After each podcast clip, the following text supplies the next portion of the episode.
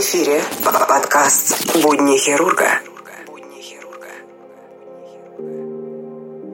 Книги – изумительное изобретение. Они могут рассказать обо всем, даже о том, как без всякой суеты можно вырезать сердце с помощью кремниевого ножа. Всем доброго времени суток. В эфире подкаст «Будни хирурга», второй сезон, шестая серия. Синдром Адели или любовное помешательство – это страстное безответное любовное чувство. Синдром получил свое название благодаря Адели Гюго, дочери знаменитого французского писателя Виктора Гюго. Адель была очень красивой и одаренной девушкой, но на ее психическое здоровье очень повлияла смерть старшей сестры. Позже девушка познакомилась с английским офицером Альбертом и влюбилась в него без памяти, но влюбилась безответно. Альберт не ответил девушке взаимностью. Она последовала Альберта, врала всем сначала о помолвке, а потом о женитьбе с ним. Расстроила помолвку офицера с другой девушкой и распускала слухи о том, что родила от него мертворожденного ребенка. Конец у истории печальный. Остаток жизни Адель провела в психиатрической больнице. Несмотря на то, все это кажется невероятным и сильно преувеличенным. Подобным синдромом страдают многие девушки и юноши. Сейчас хотелось бы вам рассказать про эксперименты нацистов во времена Великой Отечественной войны Медицинские сестры участвовали в эвтаназии умственно осталых пациентов, в устранении нежелательных для гитлеровской Германии людей, то есть несоответствующих представлениям фюрера об истинно арийском человеке. Помимо всего этого, они вносили свой вклад в проект по созданию детей высшей расы. Нацисты тысячами похищали маленьких поляков, перспективных в плане получения в будущем людей высшего сорта. Подростков содержали в специализированных клиниках, где их подвергали германизации, а затем передавали на усыновление в эсэсовские арийские семьи. Стоит отметить, что в процессе германизации детей облучали ультрафиолетом, чтобы их волосы получили правильный для истинно арийского ребенка оттенок. Подростков, которые плохо подавались внушению, избивали и в дальнейшем отправляли в концентрационные лагеря, где они зачастую погибали. Подкаст «Будни хирурга»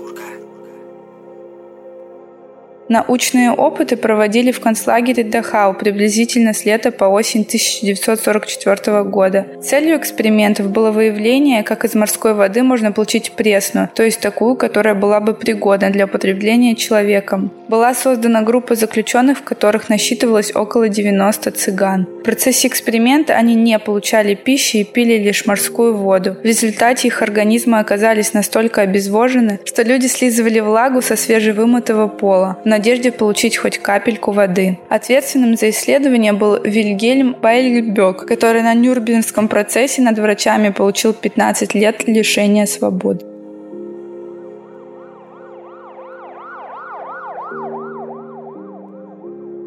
Тайная жизнь операционных. Исследователи из университета Эмори, Атланта, США, выяснили, что на самом деле происходит в операционных, когда пациент находится под наркозом. Они проанализировали ход 200 оперативных вмешательств, в ходе которых регистрировали более 6 тысяч диалогов между медиками. Оказалось, что каждое сороковое взаимодействие между медицинскими работниками носит негативную окраску, представляя собой спор или ссору. Кроме того, врачи часто сплетничают, обсуждают последние новости или спортивные события. Иногда медики сами пытаются играть в баскетбол, швыряя мусор через всю операционное мусорное ведро. Также авторы исследования описали случаи танцев или флирта между медработниками во время операции, в том числе включающие тактильный контакт. Исследователи рассказали, что медицинский персонал зачастую позволяет себе в шутку тыкать пациента, находящегося на операционном столе, или высказывать в его адрес язвительные замечания. Ссоры в операционной чаще происходит, когда в ней больше медиков мужского пола. В роли агрессора преимущественно выступают хирурги, в то время как младший медицинский персонал играет роль мишени врачебного гнева. Тем тяжелее операция, тем чаще ссорятся медики. Вот такое вот исследование было проведено в США. А вы что думаете по этому поводу? Пишите комментарии. Ну, мы продолжаем дальше.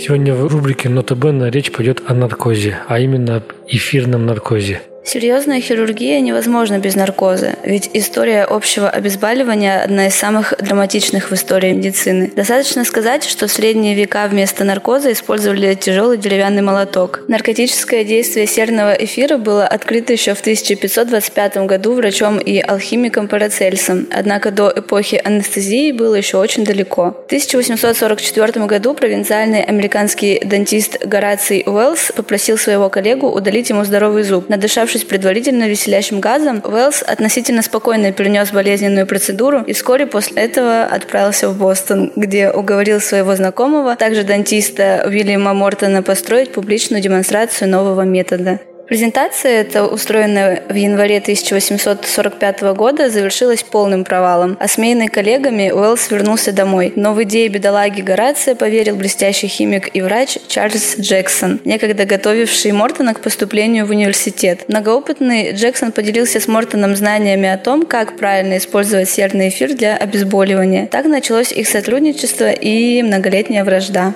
Упорный и честолюбивый Мортон немедленно начал тайком экспериментировать с эфиром. Он разработал особый аппарат испаритель эфира. Это бутыль с гибкой трубкой. Провел опыты на себе и уже 30 сентября 1846 года совершенно безболезненно вырвал зуб у своего пациента Эбена Фроста. Весть об успешном опыте дантиста долетела до известного хирурга, главного врача бостонского госпиталя Джона Уоррена, который для доказательства эффективности эфирного наркоза предложил Мортону ассистировать ему во время операции. 16 октября 1846 года в клиническом корпусе Бостонской городской больницы при большом стечении врачей, студентов и просто любопытствующих была проведена первая в мире публичная операция с участием анестезиолога. Мортон обработал своим аппаратом 25-летнего печатника Гилберта Эббота. И Уоррен спокойно удалил опухоль на шее у пациента. Закончив операцию, он произнес, обращаясь к аудитории, «Уважаемые коллеги, это не надувательство». И 16 октября считается официальной датой рождения современной анестезиологии.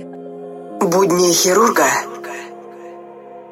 Анестезия облегчила жизнь всему человечеству, но только не тем, кто ее изобрел. Началась многолетняя эфирная наркозная тяжба с судами и скандалами, продлившаяся до конца жизни всех претендентов на статус первооткрывателя. Никому из них она не принесла ничего, кроме мук, страданий и разорения. Уэллс покончил с собой в возрасте 29 лет, Мортон разорился и умер в нищете, когда ему было всего 48 лет, а Джексон закончил свои дни в психиатрической лечебнице в возрасте 70 лет. В России первую операцию под эфирным наркозом провел Федор Иноземцев 7 февраля 1847 года, то есть меньше, чем через 4 месяца после Мортона и Ворона. Спустя 10 дней знаменитый хирург Николай Пирогов под общим наркозом удалил молочную железу у 30-летней женщины. Это была, по сути, первая операция под общим обезболиванием у онкологического больного в России. С этого момента началось триумфальное шествие наркоза по миру. Уже в сентябре 1847 года при штурме дагестанского аула Салты Пирогов за пять дней сделал почти 100 операций под эфирным наркозом, работая в полевом лазарете непосредственно в зоне огня. Впервые в истории войн во время операции не было слышно стонов. Для общего наркоза сегодня используются современные препараты и сложные приборы, но по большому счету общий принцип погружения в химический сон остался тем же, что и полтора века назад. Попытки создать концептуально иной наркоз пока успехом не увенчались. Будни хирурга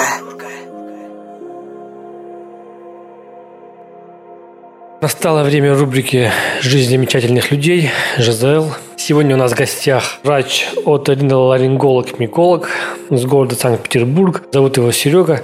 Это мой э, хороший друг, э, мой однокурсник. Вместе с ним учились. Ну, вам еще представится и все вам расскажет. Друзья, всем привет! Меня зовут Сергей Подковальников, я отоларинголог-миколог и уже более четырех лет занимаюсь проблемой микоза флора органов. Сегодня я хотел бы вам рассказать о такой проблеме, как зуд и дискомфорт в ушах, о причинах, о подходах к решению и основных моментах, связанных с этой проблемой. Итак, зуд и дискомфорт в ушах. Проблема комплексна и довольно часто не ограничивается посещением только лор-врача. Нередко приходится подключать и других специалистов, например, дерматологов, эндокринологов, ревматологов. В каких случаях я чуть позже вам расскажу. Какие же бывают основные причины зуда дискомфорта в ушах, особенно в наружном слуховом проходе, на ушной раковине? А причин, конечно, много. На что стоит обратить внимание? В первую очередь зудит одно ухо или оба уха. Когда возникает дискомфорт Например, после душа, или после посещения бассейна, или после, допустим, проведения времени с домашними животными, или после э, работы, да, если работа связана с какими-то профвредностями, работа с пылью, допустим, со стройматериалами, это может натолкнуть на некоторые причины, или связано со стрессом после нервной работы. Используете ли вы ушные палочки, как часто, если постоянно используете ушные палочки, вероятно, вы можете занести туда инфекцию, вызвать образование серной пробки. Поэтому сразу говорю, что палочки э, не рекомендую использовать для очистки ушей – это фактор риска как раз занесения инфекции и образования серных пробок. А также неплохо бы узнать, левша вы или правша, например. Вот э, что касается вредной привычки и стресса, часто бывает, что вот кто-то, допустим, курит, а кто-то ковыряет палочкой или пальцем э, в ухе и, соответственно, заносит инфекцию и вызывает последующие вот эти вот проблемы. Э, ну, в итоге, основные причины, какие у нас зуда дискомфорта, первая причина причина – это нарушение микрофлоры в наружном слуховом проходе, то есть это занесение инфекции, возможно, с пальцев рук, возможно, палочками, возможно, а, наушники типа затычек взяли у друга или у родственника и давно используете ну, просто ушные затычки, ваши или не ваши. Все это может привести к занесению инфекции в наружный слуховой проход. Тем более надо понимать, что сера, сера – это наш защитный компонент, который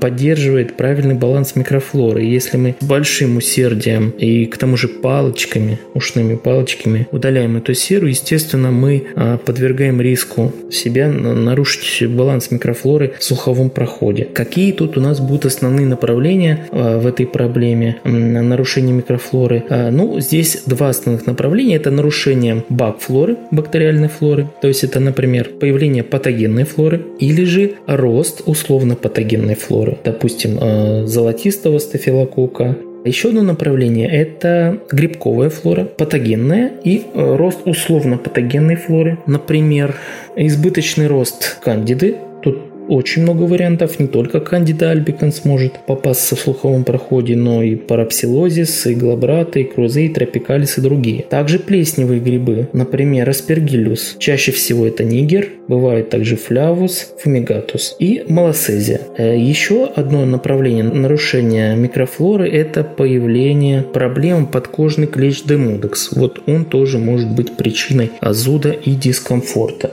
тоже нужно в этом случае сделать? В этом случае обязательно нужно сделать мазок из слухового прохода соскоб с сушной раковины на грибы и микромицеты, на бакфлору и на э, подкожного клеща демодекса. Соскоб. Есть такая процедура. Также есть некоторые другие общие заболевания, при которых нарушается баланс микрофлоры. Например, подрастает условно патогенная флора, э, нарушается баланс микрофлоры на слизистых, не только в ушном проходе, на слизистой полости рта, глотки, например, при сахарном диабете или при подагре. То есть тут мы обязательно обращаем внимание на сопутствующие заболевания еще. Вторая основная причина – это кожные заболевания. Например, псориаз или сибарийный дерматит или атопический дерматит. Э, в этом случае обязательно нужно смотреть на слуховой проход, ну и на кожу ушной раковины, вокруг ушной раковины и, и обязательно по телу, есть ли какие-то высыпания. Выяснить, есть ли у родителей родственников кожные заболевания. Может быть, кто-то наблюдает нуждается в диспансере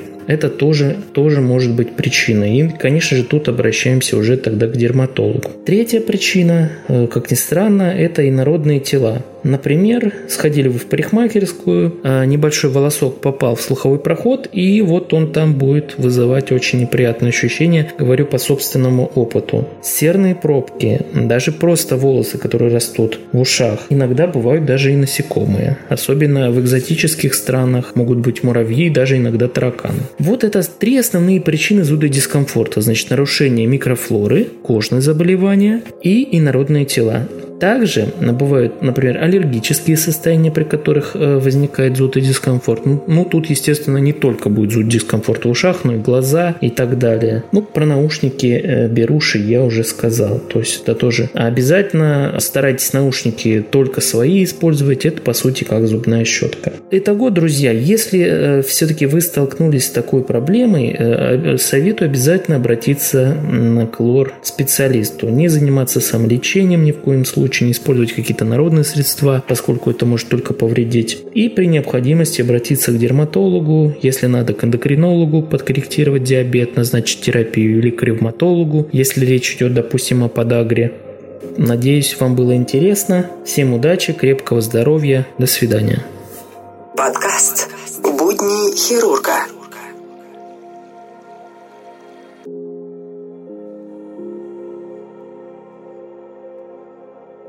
Доктор маньяк Марсель Питье, французский врач, родился в 1897 году в городе Осер, он стал врачом, после чего начал заниматься мошеннической деятельностью. Он говорил, что может переправить человека в Аргентину или другие страны Южной Америки. За свои услуги он просил 25 тысяч франков, после чего вводил своих клиентов в заблуждение и уверял, что перед отправкой им необходима прививка, и вкалывал несчастным цианид. Тела он сначала сбрасывал в сену, а потом просто сжигал их или растворял в негашенной извести. В конце концов, дома у Питье были обнаружены 26 трупов, а сам Питье был казнен на гильотине.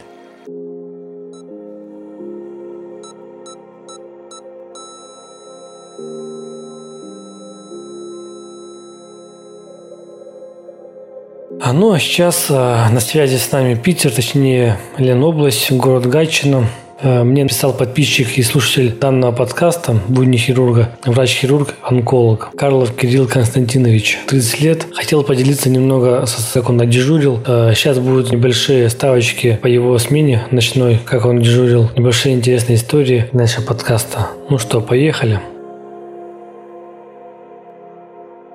Добрый вечер. Так как у меня появился интерес к группе «Будни хирурга», решил также поделиться со слушателями группы о своих наблюдениях по дежурству и попытаться частично раскрыть несколько тем, которые, возможно, будут вам интересны. Зовут меня Карлов Кирилл Константинович. Я имею сертификат общего хирурга. Работаю на данный момент два года в районной центральной больнице. Э, имею также сертификат онколога. Работаю онкологом 4 года. Ну, считаю, что у всех врачей есть интересные, сложные случаи. И я думаю, что путем этой группы э, расширять свой кругозор и пытаться расширять кругозор врачей, других специальностей также. Всем желаю удачи и приятного прослушивания.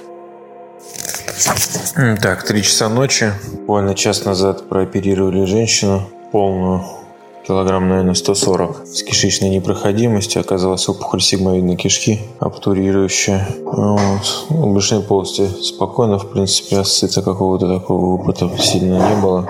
Но женщина болеет, правда, три недели. Чего терпела, она непонятно. Сделали Гартмана, вывели стому, лимфодиссекцию даже. Вот. D1 плюс, так скажем, D2 даже. Ну, посмотрим.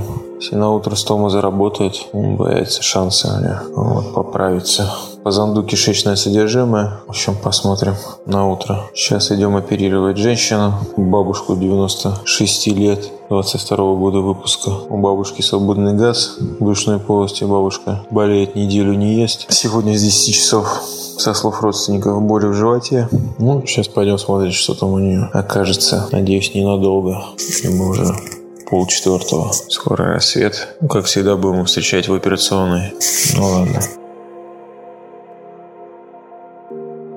4.30 прооперировали бабушку 96 лет. В животе мутный асцит, миллилитров, наверное, 200. Застойный такой. Больше ничего не нашли. Такая фиброзированная печень, крупная, большая, запаянный живот немного после аппендэктомии ну, в праздошной области справа, туда же сальник, немножко рассекли спайки. Вот из особенностей есть у бабули редкая вообще патология дивертикулы тонкой кишки, буквально в 30 сантиметрах от трейца, гроздью такой вдающиеся в брыжейку, значит, дивертикулы там диаметром от 5 до полутора сантиметров, без признака такого активного воспаления. Розовые, блестящие, в принципе. Перфорации ничего там нет. Посмотрели, осушили. Один какой-то небольшой стеатонекроз на поджелудочной железе. Взяли асцит на мелазу, на цитологию. Не знаю, что там окажется. Ну, бабушку, в общем, полечили, вроде вылечили. Сейчас спустился тут ребенок, болит живот. Привезли, сейчас смотрел. Вроде ребенок не дается. Когда смотрю, кричит. У мамы на руках спокойный, колени не прижимает. Ну, сейчас пойдет обследоваться. Думаю, что в анализах все хорошо у него. Думаю, что поедет домой, скорее всего. Вот обязательно сейчас дам небольшой экскурс по поводу рака толстой кишки. Для многих хирургов будет интересно, я надеюсь. Что-то кто-то, может быть, нового узнает об этом заболевании.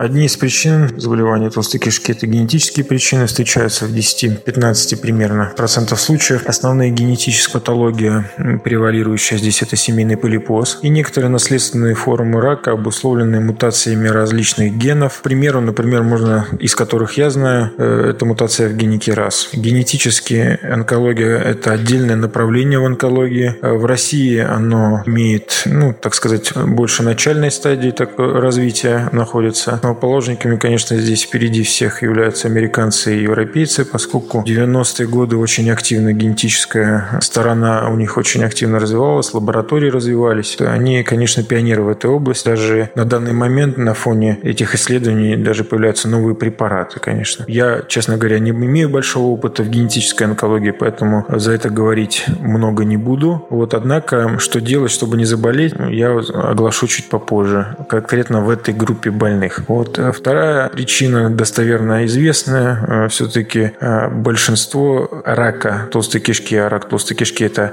именно злокачественное новообразование из слизистой толстой кишки возникает вследствие появления сначала полипов в толстой кишке. Причины развития полипов одними из причин являются запоры, также воспалительные инфекционные заболевания, ранее перенесенные кишечника, такие как, к примеру, неспецифический язвенный колит, болезнь Крона, синдром раздражения раздраженной кишки. Также к причинам э, относят характер питания. Ну вот, по поводу характера питания могу рассказать небольшую историю. Значит, об одном исследовании американском рандомизированном, большом, многоцентровом, в котором исследовалась группа японцев, которые переезжали на постоянное жительство в Америку. Не помню сейчас, как точно исследование это называется, но суть его такая, что второе поколение воспитанных в э, Америке, в Японии, что вы знали, Япония является является эндемичной по желудка. Вот. Так вот, во втором поколении этих э, людей превалировал рак толстой кишки над раком желудка. Это означает, что образ и характер питания в Америке являлся непосредственной причиной возникновения у них заболевания толстой кишки. Ну, естественно, конечно, одним из причин, ну, это пока еще некоторые лекарства и среду обитания,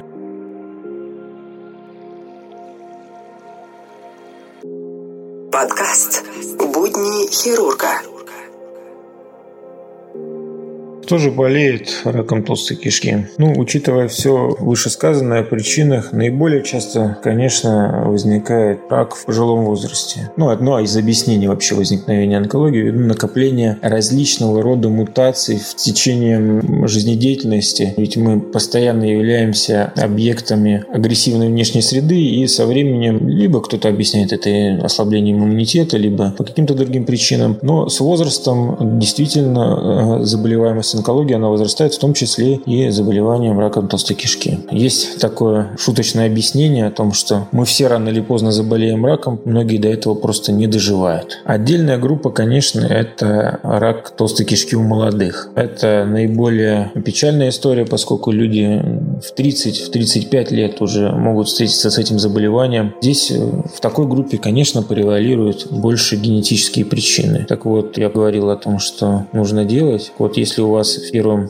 поколении вдруг есть люди, у которых в 35-40 лет встречается рак толстой кишки, и у вас уже на данный момент были какие-то доброкачественные образования, там десмоиды, липомы или еще что-то, то, конечно, вам необходимо сделать колоноскопию. По диагностике рака толстой кишки. На данный момент у нас в стране принято пользовать ну, первичного такой скрининг метод. Это оценка кала на скрытую кровь, так называемая реакция Грегорсона. Реакция Грегорсона, она же реакция так называемая гемокульт-тест или гемокульт-тест-1 была придумана в 60-х, 70-х годах, распространена Грегором. Чувствительность этого метода для рака составляет около 10%, для полипов там 30-40. Кал на скрытую кровь нужно сдать, там специальные бумажки, индикаторы. Ну, вот в 2002 году был разработан для усовершенствования, повышения, так сказать, специфичности, был разработан так называемый гемокульт тест 2. Специфичность уже этого метода достигала 98%, а чувствительность уже 60%. Даже было проведено исследование в Японии о том, что двухдневная сдача этого теста довольно с большой специфичностью выявляет какие-то проблемы для выполнения следующим этапом уже необходимости какого-то более серьезного обследования ввиду колоноскопии. Проблема этого теста в другом, что есть много воспалительных заболеваний кишки, которые могут давать ложноположительные результаты, а также образ питания, например, в рационе могут присутствовать мясо, ну, животная пища, да, которая может имитировать, как бы давать такой гемоглобин в тесте в этом. Ну вот это то, что есть на данный момент. Ну, естественно, если у вас вдруг этот тест стал положительным, то следующим этапом вам необходимо сразу выполнить, конечно, колоноскопию. В любом случае сделать ее считается все-таки нужным, потому что появились показания определенные к этому.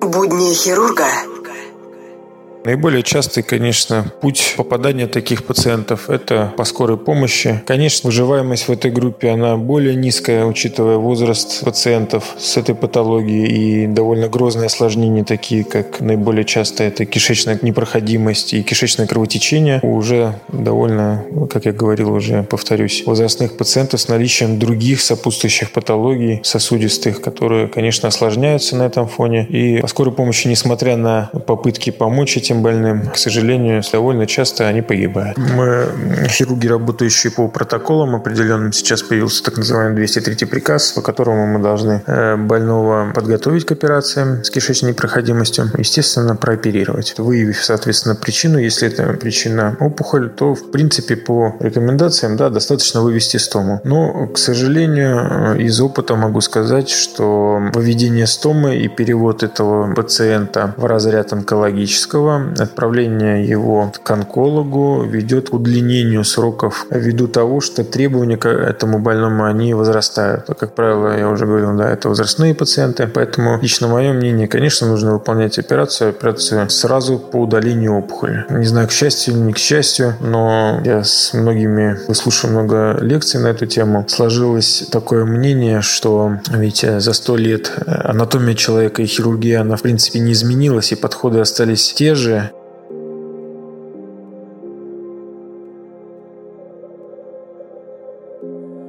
Единственное, что были переосмыслены некоторые вещи в онкологии касательно а, удаления метастазов, да, лимфотока. За это время конкретное оснащение изменилось. Для того, чтобы операцию выполнять более быстро, для того, чтобы наркоз был более грамотным, сопровождение э, в реанимации было более правильным. Благодаря вот этому рывку вперед появилась возможность этих больных оперировать, появилась возможность их вести и вылечивать от этого заболевания. К онкологическому заболеванию нужно относиться как к хроническому процессу, такому же, как и сердечная недостаточность, и диабет. От этих заболеваний также люди погибают. Почему-то у нас а, вот это вот советское совковое прошлое, но укорененное в хирургах, которые нас вынуждены нас учить, которых учили также, она говорит нам все-таки неправильно, как я, я думаю, о том, что это безнадежные больные.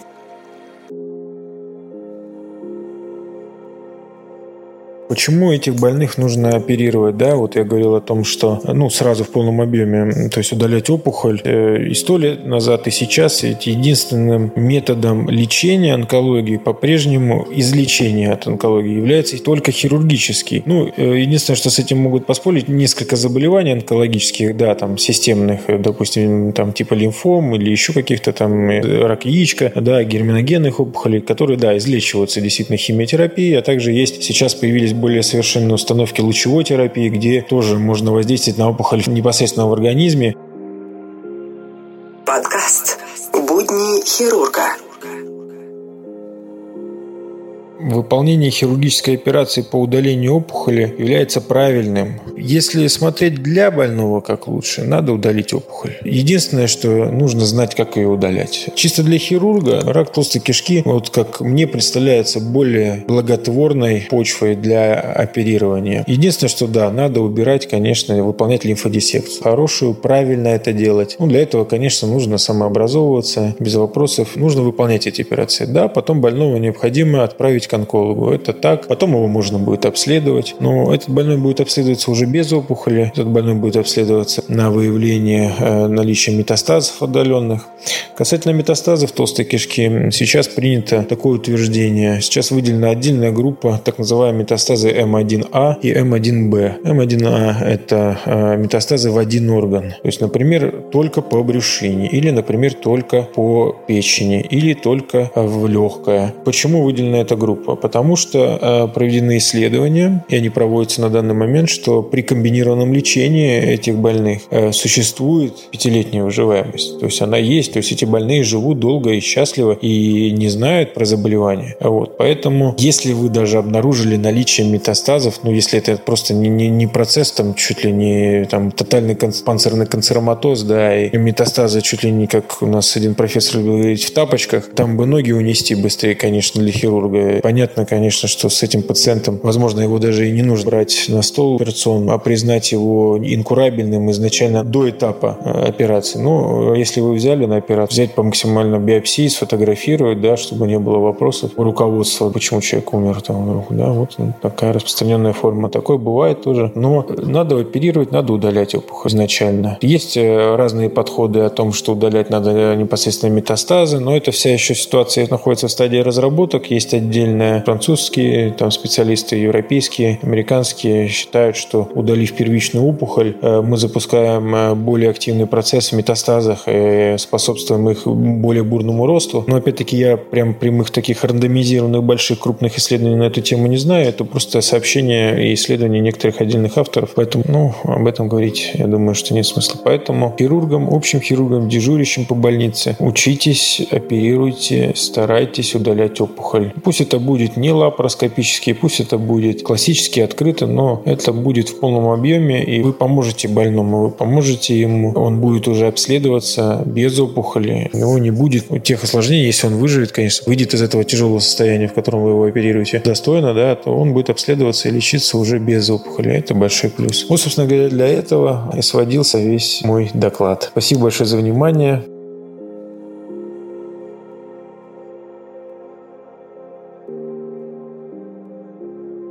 А ну на этой ноте я данную серию подкаста заканчиваю. Спасибо за прослушивание. Следующую серию постараюсь чуть побыстрее записать. Хорошего вам дня, хороших выходных. Всем, кто находится на ночной смене, дежурит. Дежурьте как хотите, как у нас принято говорить. Ничего вам не желаю. Ну, я с вами прощаюсь. Всем пока. До скорых встреч. Подкаст «Будни хирурга».